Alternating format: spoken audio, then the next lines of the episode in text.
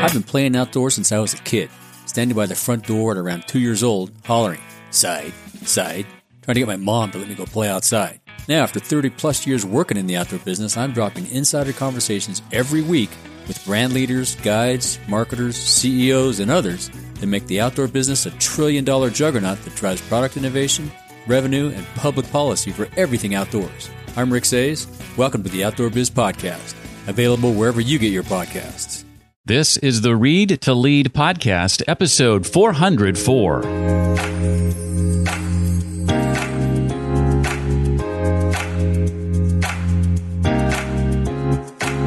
Today, there's so many more meetings. I think people are tired. We hear WebEx or Skype or Zoom fatigue.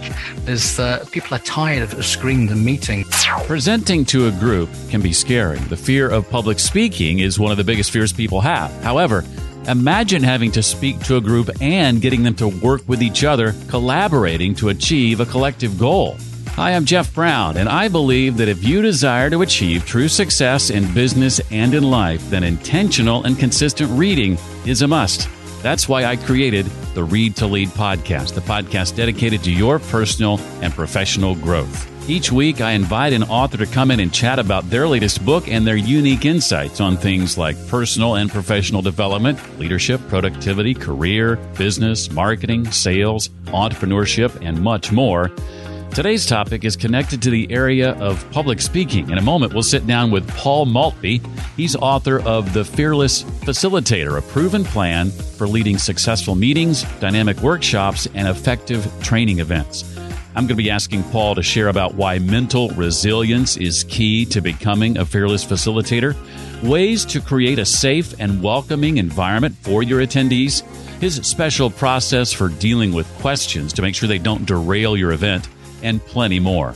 This book has been especially useful to me in that I've been doing a lot more workshops and training events since my book came out in August. If you're seeking personal and professional development training for your team, I encourage you to reach out to me, Jeff, at readtoleadpodcast.com. I've already had the chance to get in front of folks at LinkedIn and Disney and would welcome the opportunity to speak to your team. Again, Jeff at readtoleadpodcast.com to start the conversation.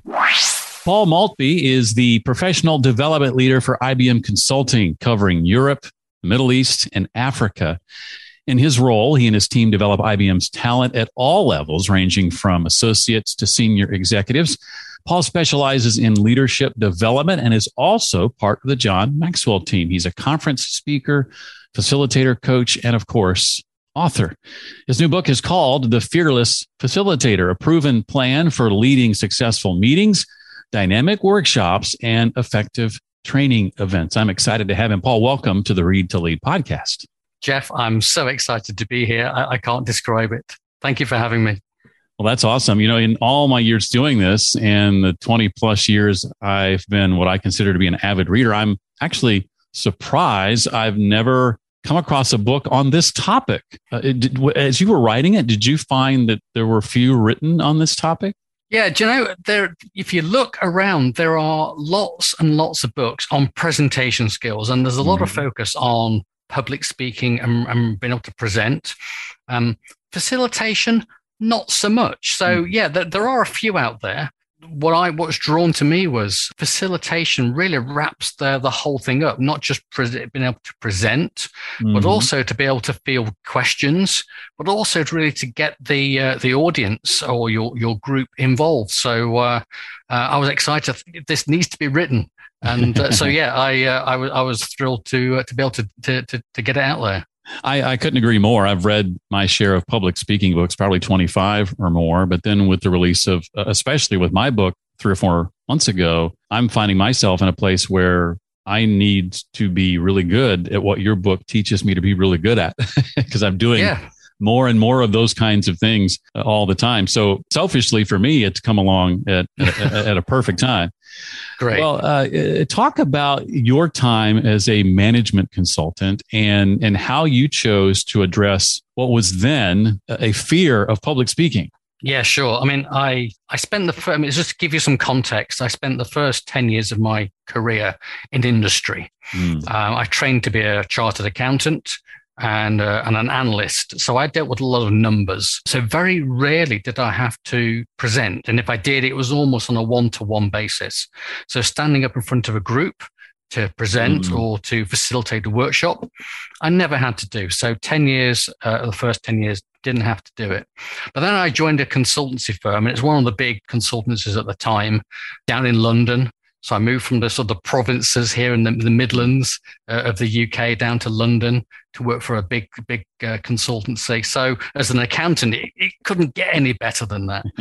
But I had a real shock when they then started to ask me to present to clients, to run client workshops.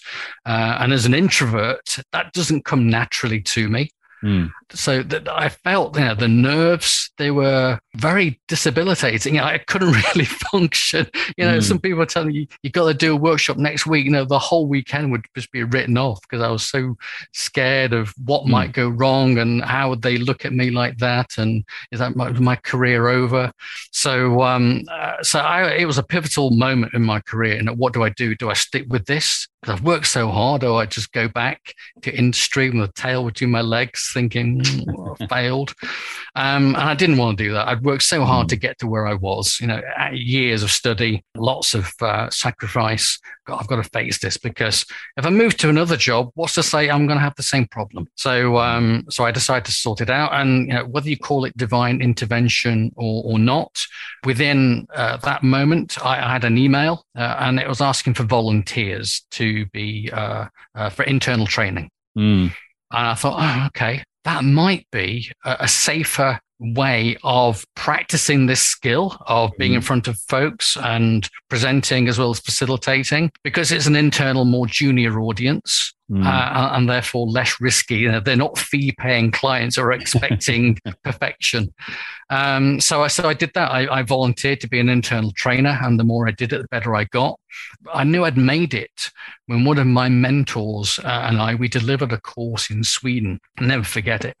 And he wanted me to be the lead. And I was like, really? And he was like, yeah, you got this. And I was like, well, I'm not really. He said, no, you got it. And I got the feedback from the students a few days later, and I actually scored higher than my mentor. And I thought, right, I've made it. I've done it. I can do this. That's so awesome. It was a real pivotal moment where I had to face my fears, and the realization that if I didn't face them now, then what's to say that they'll just pop up in the next job. You reminded me of a somewhat similar experience I had several years ago. I got my first chance to teach at the college level, something that I'd always wanted to do. Right. Classroom about 20 students. And I remember about a month or so after that first semester ended, and the dean sending me the feedback and just being pleasantly surprised at how overwhelmingly positive it was. And I was like, I can do this. Yeah. Well, of course, when you put together an event like this, training like this, a purpose is, high on the list. So, why are we here? What are some of the questions we need to ask of ourselves, and then maybe even to our clients, to help determine, what is this for?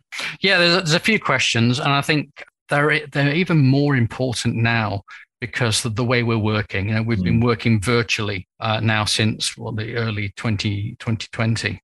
I just said to my wife, this is the first time since 1996, I'm showing my age here, that I actually haven't traveled all year for work. 1996. Wow. Since then, every year I've traveled for work at some point. And this is phenomenal. And therefore, today there's been so many more meetings. And I think people are tired. You hear WebEx or Skype or Zoom fatigue.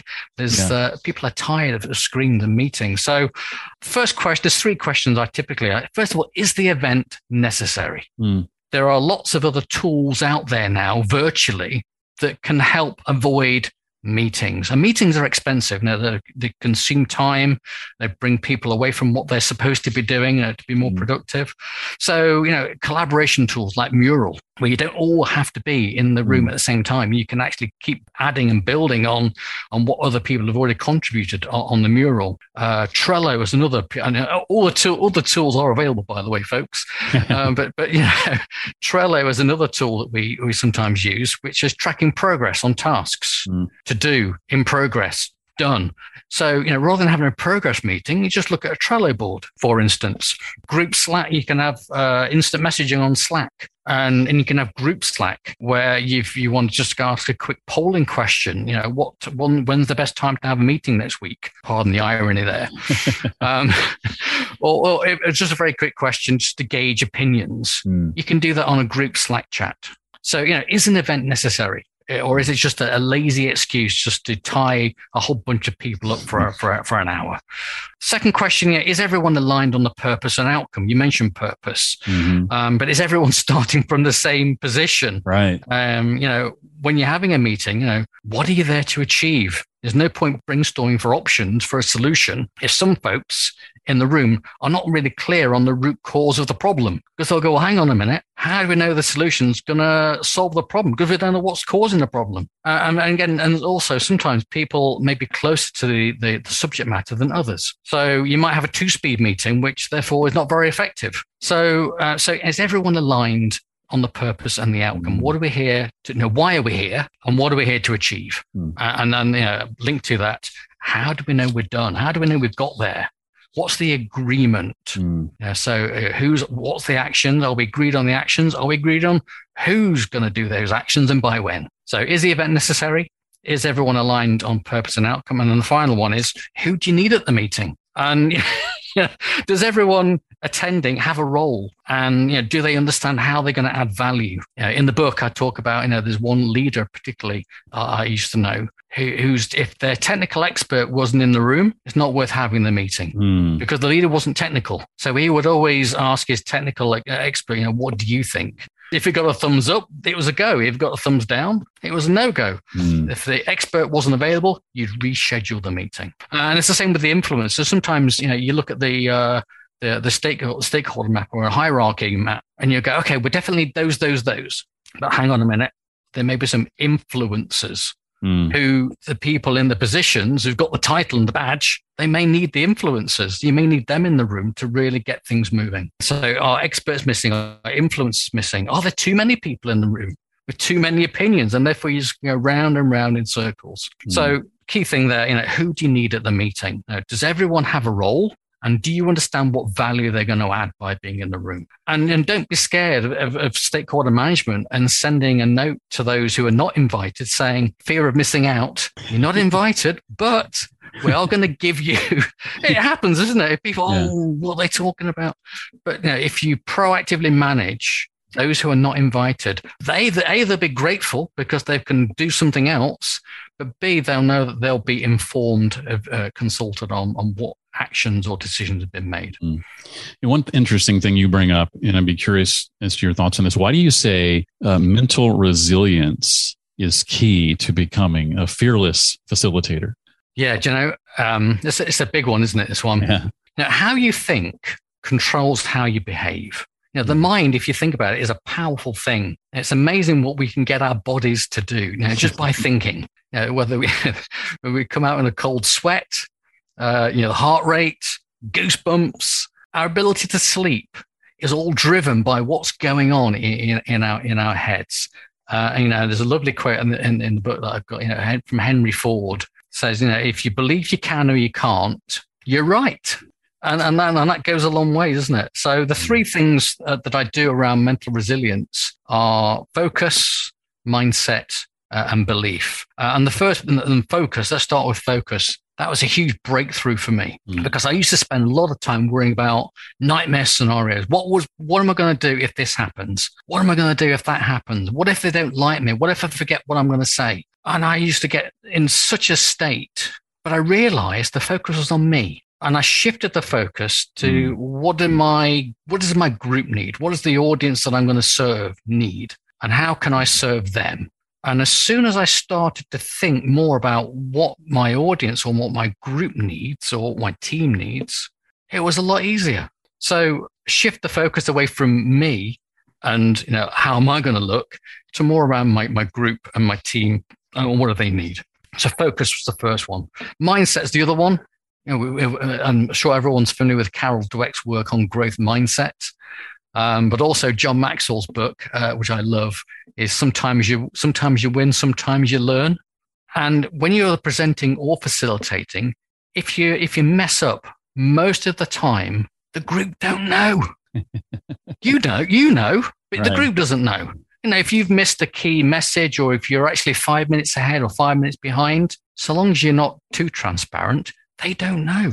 So I realized that, you know, if I went wrong and no one really knows, then I would learn from that and take it forward.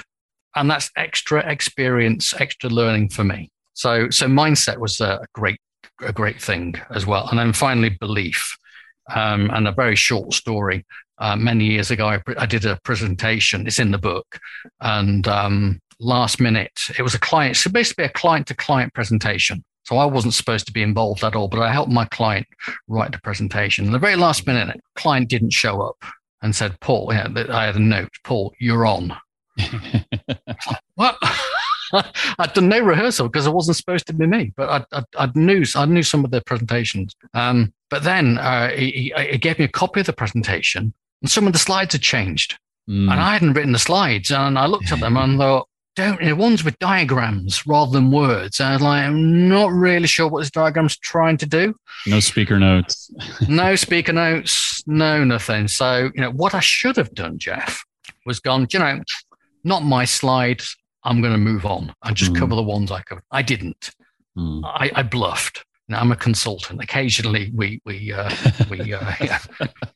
it. Let's be polite on the show. We wing it, and it showed. My eye contact dropped. My voice wobbled. I stuttered a little bit more. There's a few more ums in there and you knows in there, and that's where the difficult questions came in. And the whole thing fell down like a house of cards. So the other mental resilience is having belief in you, having belief that you can cope, having belief in your messages.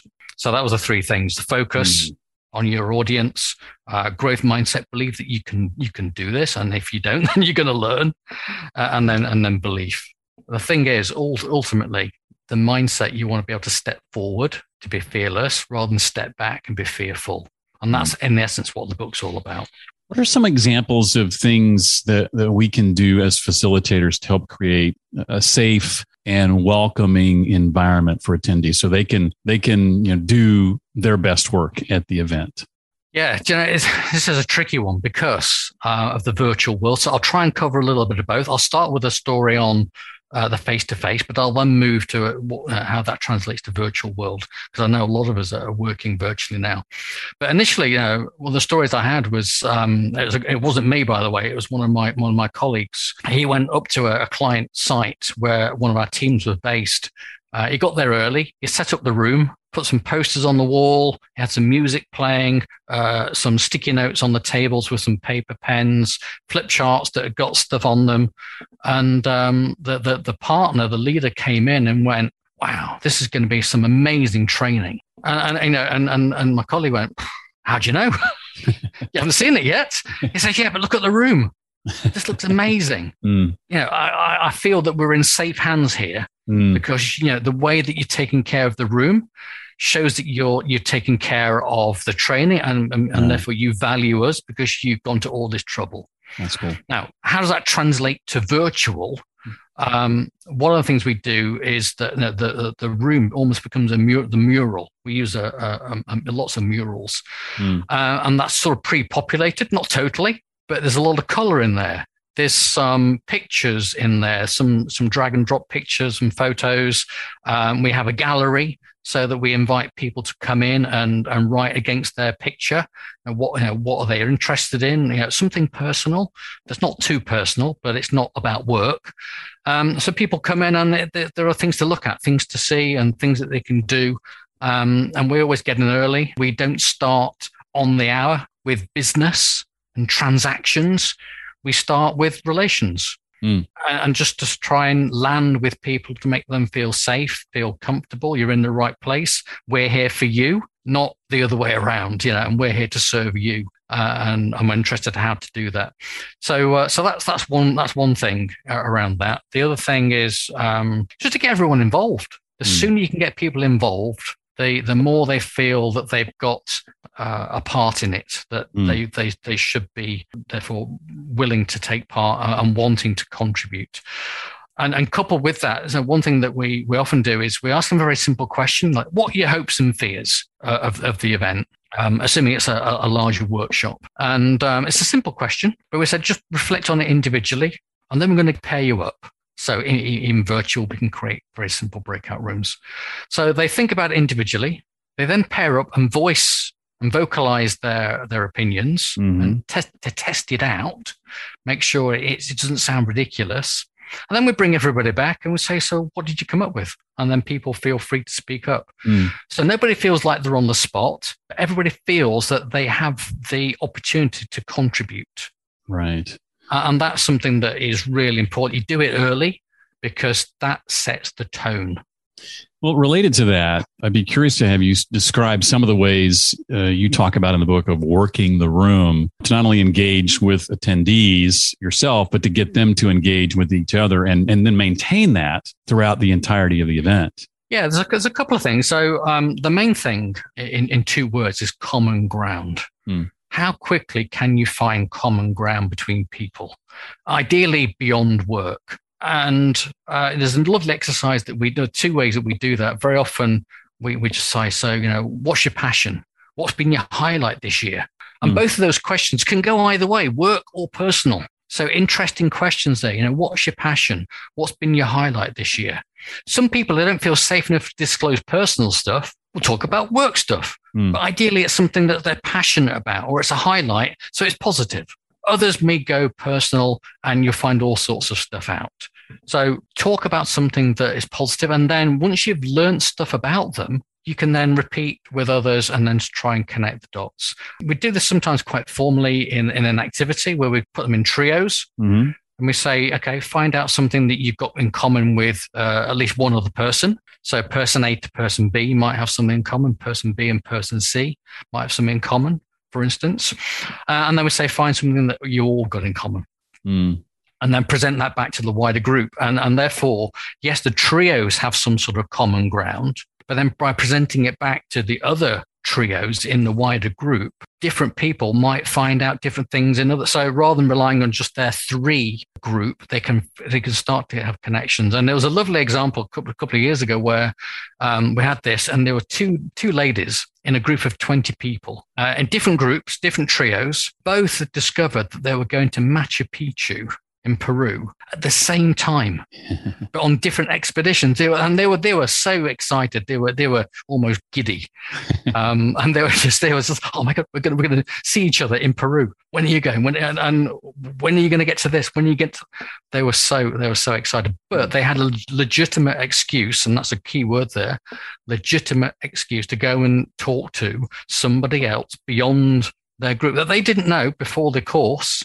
To really get to know each other. And that happens all the time, not just with personal stuff, but also with work stuff. That's cool. I remember reading that story in the book. It gave me chills when I read that. Yeah. It's like, oh, that's really cool. Yeah, yeah. Well, what does an expert facilitator need to understand about context in order to meet the needs of the attendees they're addressing? Yeah, you know, context is key. And I'm quite bouncy, quite bubbly when I'm facilitating. But you don't want to be bouncing into the room, you know, full of energy and enthusiasm when the organization has just announced layoffs. You know, and you go, yay, we're here for a training course, or yeah, we're here to workshop to work out the transformation of the organization. They'll go, most of us are out of a job, Paul. Woohoo, you know. You know? So, you know, you've got to judge the appropriate behavior, and you can't do that unless you understand context. So, you know, what's going on in the organization and maybe even the industry generally. You know, if you're certainly in the UK at the moment and you're in the hospitality industry and lockdown is looming because of the new variant of COVID, you know, there may be some pretty sad people in there because they're struggling to understand their future. So what's going on in the industry as well? What's happened before the event? Now, have there been previous meetings that took place on the topic that you've been brought in to help with that failed? Very often people try and do things themselves and get stuck. And they, you know, we need an independent facilitator here to really get this going. So, you know, what happened before? Have they tried this before and it failed? Are there challenging relationships in the room which have got completely polar opposite opinions? So how are you going to deal with those? And added to that, are there some really tricky, controversial or sensitive topics that, you know, if mentioned, will just ignite the room? And it's very difficult to then bring it back because you've just lit the fuse, and the whole group has exploded into anger or annoyance or irritation. So I think so. Just understanding where the group is and what's going on really then helps you understand and appreciate and maybe empathize with the group, but also that might inform the design, how you're going to approach this particular scenario. So, you know, if you've got a lot of people who don't get on and you stick them in the same breakout room, that could be a bit of a problem, for instance. So I think context is helpful. And I think, you know, the more attention you pay to context, the better prepared you are in how you design the event up, but also then how you facilitate it as well. Well, we've covered much of part one of the book through the questions that I've asked so far. Part one is called The Iceberg, and we've gotten into chapters like purpose and resilience and environment, engagement. There's also venue, needs, team. Part two is what I want to get into now. You have a special process for dealing with questions to make sure that they don't, as they often do, derail your event. Can you unpack a bit of that process? Yeah, sure. I mean, first of all, a facilitator, you know, celebrate this fact, Jeff. As a facilitator, you shouldn't really have to answer any questions. You know, presenters get a tough time because they're the expert. Yeah. Therefore, they should be getting these questions. As a facilitator, you should relax and bask in the knowledge that you should not have to answer any tough questions. So again, no, for those people who are feeling a bit nervous, that might be a game changer for them. Thinking, okay. So you want to make the group more resourceful on answering their questions. And the whole of section two, as you say, is devoted to that. And there are several techniques, and they spell SHIELD. And it's basically, from a friend of mine called Justin Douglas. I'm going to give him credit there because he always provides a physical shield. I'm not kidding you, a physical shield to defend against difficult questions. So the first thing is specify. When you get a difficult question, or any question for that matter, specify. Sometimes questions are vague. So how do you handle poor performance, Paul? What do they mean by poor performance? Are we talking the company? Are we talking the department? Are we talking an individual's performance? Profitability? What are we talking about? I have no idea. So get the questioner to be more specific. That buys you a bit of time at least. And even going beyond that, if you're still not sure, ask for an example. That will really start to bring the context of the question into focus. So once you've got that and everybody's now clear on the question, great, hand it back to the questioner. If they care enough to ask the question in the first place, you'd like to think they have an opinion on it. So pass it back. Give them the first opportunity to ask the question. Now, the added bonus to this, Jeff, if people know that when they ask a question, it's going to come back to them, no one will dare ask a difficult question. It's the truth. And if they do, they know what's coming. Very often people ask these questions very early on, and they soon learn that, okay, I'm going to get the question back. Okay. So hand the question back to the questioner. Once you've done that, involve others. So, you know, Tom has said this. What does everybody else think? Because Tom might be in Ireland on a crusade, and everyone else thinking, oh, here we go. Tom's off on his crusade again.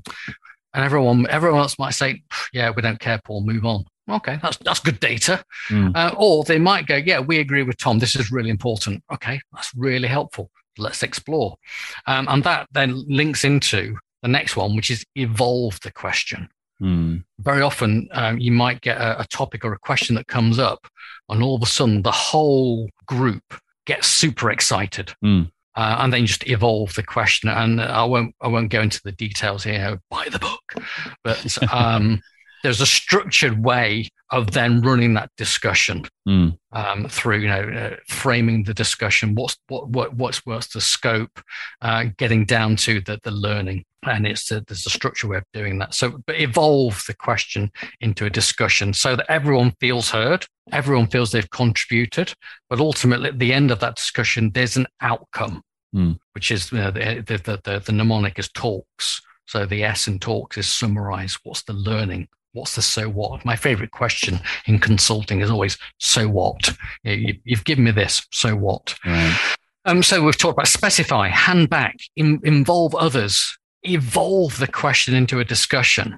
And then the L is look at a different perspective. So if the group's stuck for an answer, maybe the question is asked, and a great example, many years ago as a project manager, when I kicked off a project, I used to say to the client, so I'm interested in, what do you think we could do to make this project a success? And the clients were like, well, you're the expensive consultant. You tell me. You go, okay, it's not quite the input I was looking for, but we'll go with it. So I used to look at it from a different perspective and go, okay, what could we do to really screw this project up? And they've got all kinds of answers for that, don't they? I couldn't shut them up, Jeff. I just couldn't shut them up. Everyone had got an opinion because they'd all been burnt on some other previous project.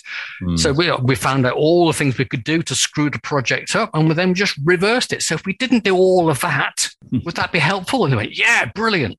And they were all on board. So, but also, you know, if you're stuck in the current problem, what's the ideal vision of the future? Paint me a picture, and they paint you, and then you work backwards. So if people are stuck, you know, look at it a different way. But if that's all too difficult, maybe the right people are not in the room. Maybe the question's above the pay grade of the people in the room. Maybe the expert's not in the room, or maybe the information's not available at that time. Leave it. Park it. Maybe there are only 2 or 3 people in the room that are really passionate about it. The other 90% don't care. All right, leave it till the end. Let's see if those 3 people who really care are still there. If they're not, then don't worry about it. So that's look or leave. And then finally, distract. If a question doesn't seem relevant or important to the group, or it's getting bogged down, maybe suggest a break. Anyone fancy a break? Oh yeah, let's have a break. Distract them with a break. Distract them with something new, something different. Move on, just move a slide on, or give them, pop another question in text chat or something. Or something else we do in the social contract, one of my favorites, is use Elmo. Enough. Let's move on. And if you put that into the social contract, anyone can shout Elmo. So if we're really getting bogged down and you go, do you know, does it feel like an Elmo moment to you? Yes, it does feel like an Elmo moment. Let's move on. Okay, great. So enough, let's move on. So that's the D, distract. So shield, specify, hand back, involve others, evolve the question into a discussion, look at it a different way, or leave it till later, and then distract. Excellent. If you've got all of those, Jeff, you are bulletproof in defending yourself against any tough questions. I love it. I've got a couple of questions I want to ask you, Paul, not directly related to your book. But before I do that, I always want to ask if there's anything else that I've not covered that you want to make sure you have a chance to talk about. We alluded to it earlier, I think, Jeff. As I say, presenting and public speaking can be scary enough, but the audience is largely passive until it comes to Q&A. Right. And then you're the expert, so you're likely to get away with whatever answer you give them. Facilitation, you're still in front of folks, and you've got a huge responsibility for driving a group of very busy, very talented professionals through a process to achieve an outcome. You're not quite sure how they're going to work together. So, getting the group to work together, building the relationship, building the engagement, managing the time, avoiding those derailments. There's a lot going on. And a lot of leaders tend to overlook this skill. And I think as a leader, there's huge value in being able to lead your people through a process where people feel safe, they feel heard, they feel valued, and are actively engaged. I think a leader is almost a catalyst of transformation from getting a group from A to B, from problem to solution, from options to a decision.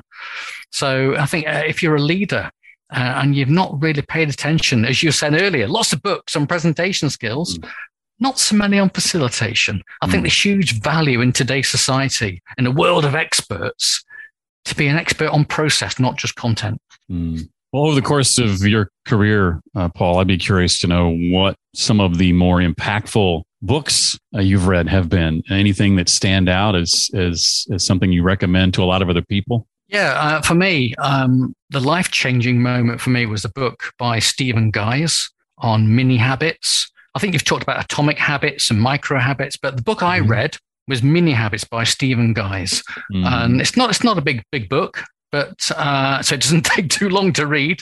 I've been buying books for years, and a lot of the time they were on the shelf. And I used to say, you know, this time of year, my New Year's resolution is I'm going to read a book a month, starting tomorrow. And tomorrow never came. But I read Mini Habits, and they say, you know, make it 2 pages a day. And it's in your book. I've read it in your book. You know, I saw that and I thought, great, Jeff's got this one. Brilliant. And so, yeah, you don't have to buy Stephen's book. You just buy Jeff's book. It's in there as well. But it's the same thing. Just read 2 pages a day. But if you've then found time to read 2 pages, you might end up reading 4, 6, 10, 20 pages. And that's very often what happened to me. I just found a time where I could consistently read 2 pages, but the book I usually pick were books I bought before that are interested in. So I ended up reading more than a book a month in the end, because I broke it down into bite-sized chunks. Yeah, Dr. B.J. Fogg talks about a similar concept in his book, Tiny Habits. Tiny Habits, that's right, yeah. He adds the element of celebration. So after you've accomplished your tiny goal, make sure that you acknowledge having done so with some sort of celebration to kind of train the brain over time that this is something that we like. We want to do this again, kind of a thing. Yeah. My friend Perry Holly, another author, put me onto this book, and you know, the way he described it was, you know, if you read 2 pages a day, that's your goal. Beyond that, bonus pages. That's right. Bonus pages. You've exceeded the goal. How good does that feel? So, you know, respect to Perry for that one. The other one I regularly go back to is the Outward Mindset by the Arbinger Institute. So that's so the institute themselves. There's not a attributed author to that, but the Outward Mindset is how we see others. We see them as people, or do you see them as objects? And as a leader, you'd be amazed at the power of seeing a person as a person rather than an object. And very often we as leaders deceive ourselves in the way that we behave because of how we see others. It's a phenomenal read if you haven't checked it out. So I regularly recommend that, because mindset affects behavior. How I see you will affect how I behave towards you. How I behave towards you will shape the quality of our relationship. The quality of our relationship will shape how we work together and how we perform in the business. And so people go, mindset's all very soft. No, yeah, but it's hard to do some of these soft stuff. And if you go right back to mindset, you can't change behavior unless you change the mindset. So I really recommend the Outward Mindset by Arbinger. And then the final one, I'm a John Maxwell fan, so I couldn't not include a John Maxwell book. You know, everyone communicates, few connect. And as a facilitator, you know, my role is to connect with the people I facilitate, but more importantly, to help my group connect with each other. And so all the stuff he covers in that book is hugely valuable if you're a facilitator. Paul, I know you were talking about habits a moment ago. I know you're familiar with my work on dream, dance with discomfort, ritualize reading, examine your energy, assemble your advisors, master your mornings, these 5 personal habits that I believe supercharge your life. We don't have time to talk about all of them, but I'm wondering which of those 5 would you say is your favorite and that you look forward to practicing the most? Favorite? Wow. Yeah, I think we'll start with the first one. Yeah, dance with discomfort. Now, I'm used to presenting to people or working with people in a small group. I sometimes do big groups, but putting myself on a podcast with Jeff Brown, having seen who you've had before, you know, he's like, oh my God, you know, am I worthy? But again, you know, I have to go past the me and focusing on me and go, well, you know, who could I help by coming onto this podcast? You know, how many other people could I reach? And have I said something today that would resonate with someone else and going, oh, brilliant. That's really going to help me. So dance with discomfort. And I think that's my favorite one, because it really forces you to think about, well, what could I do to grow? Because growth and comfort, you know, isn't connected. You know, you have to get out of your comfort zone to grow. And if I'm not growing, I'm not learning, then you know, I'm not happy, because that's who I am. I love to learn. Well, Paul's book, again, is called The Fearless Facilitator, a proven plan for leading successful meetings, dynamic workshops, and effective training events. If anything like that's in your future, I highly recommend this book. I think it's the perfect field guide for anyone wanting to get better at that skill. Paul, thank you so much for coming on the show and helping us understand what you do so much better. Jeff, it's been my pleasure. Thank you for having me, and thanks for the opportunity. You know, I really can't recommend this book highly enough, especially if you're looking to lead more successful meetings, dynamic workshops, and effective training events, as the subtitle of the book says. It's helped me tremendously. I think it can help you too. I'll put a link to the book in the show notes page for today's episode, along with those other books and resources that Paul mentioned.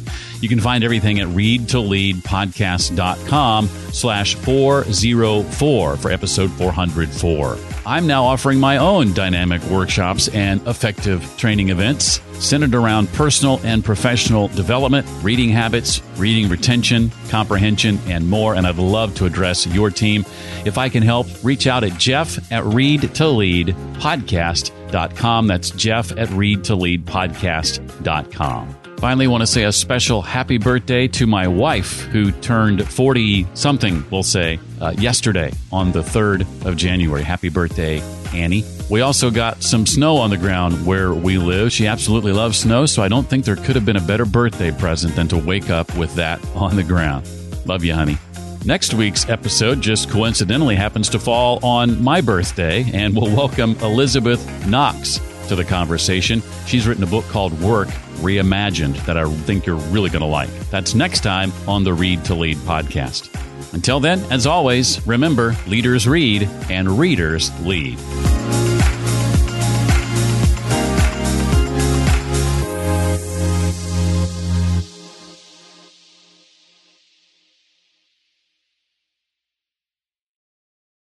When you drive a vehicle so reliable it's backed by a 10-year, 100,000-mile limited warranty, you stop thinking about what you can't do and start doing what you never thought possible. Visit your local Kia dealer today to see what you're capable of in a vehicle that inspires confidence around every corner.